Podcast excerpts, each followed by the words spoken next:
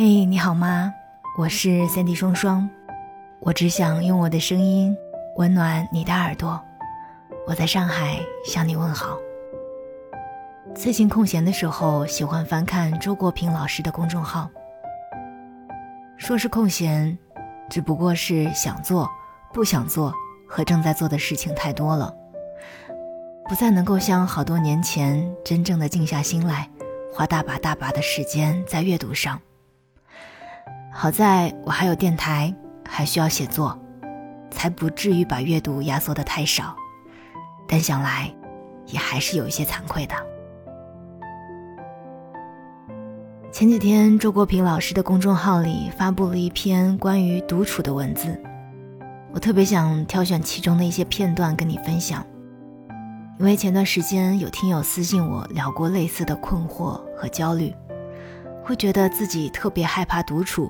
不是胡思乱想，就是觉得不知所措，会想要去人多的地方，或者不停的找朋友聊天、玩耍。所以希望今天的文字能够对有同样烦恼的你有所帮助。周国平老师说，人是一种社会性的动物，他需要与他的同类交往，需要爱和被爱，否则就无法生存。世界上没有一个人能够忍受绝对的孤独，但是绝对不能忍受孤独的人，却是一个灵魂空虚的人。没有办法独处的人，他们所做的一切，都是为了想方设法避免面对面看见自己。对此，我只能有一个解释，就是连他们自己也感觉到了自己的贫乏，和这样贫乏的自己待在一起。是顶没有意思的，再无聊的消遣，也比这有趣的多。这样做的结果是，他们变得越来越贫乏，越来越没有了自己，然后形成了一个恶性循环。独处的确是一个检验，用它可以测出一个人的灵魂深度，测出一个人对自己的真正感觉，他是否厌烦自己。对于每个人来说，不厌烦自己是一个起码的要求。一个连自己也不爱的人，他对于别人，我相信也不会有多少价值的。他不可能有高质量的社会交往。他跑到别人那里去，对于别人只是一个打扰，一种侵犯。一切交往的质量，都取决于交往者本身的质量。唯有在两个灵魂充实、丰富的人之间。才可能有真正动人的爱情和友谊。我发现世界越来越喧闹，而我的日子越来越安静了。我喜欢过安静的日子。当然，安静不是静止，不是封闭，如井中的死水。曾经有一个时代，广大的世界对于我们只是一个无法证实的传说。我们每个人都被锁定在一个狭小的角落里，如同螺丝钉被拧在一个不变的位置上。那个时候，我刚离开学校，被分配到一个边远山区，生活平静而又单调，日子仿佛停止了，不是一条河，更像是一口井。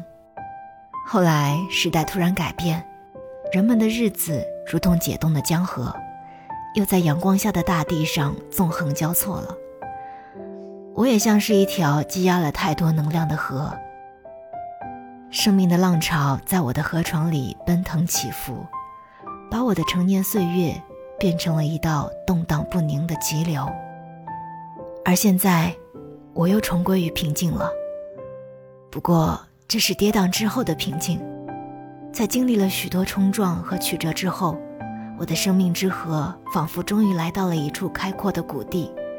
汇聚成了一片浩渺的湖泊。我曾经留恋于阿尔卑斯山路的湖畔，看雪山、白云和森林的倒影伸展在晕蓝的神秘之中。我知道，湖中的水仍在流转，是湖的深邃才使得湖面寂静如镜。也许每一个人在生命中的某个阶段是需要某种热闹的，那时候。保障的生命力需要向外奔突，去为自己寻找一条河道，确定一个流向。但是，一个人不能永远停留在这个阶段。托尔斯泰如此自述：随着年岁的增长，我的生命越来越精神化了。人们或许会把这解释为衰老的征兆，但是我清楚的知道，即使在老年时，托尔斯泰也比所有的同龄人。甚至比许多年轻人更充满生命力。是啊，唯有强大的生命才能逐步朝精神化的方向发展。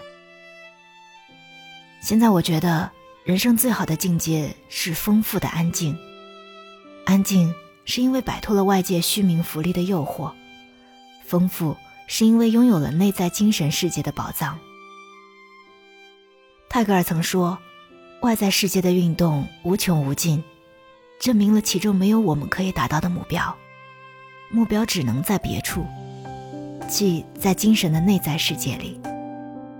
在那里，我们最为深切的渴望的，乃是成就之上的宁静，乃是成就之上的安宁。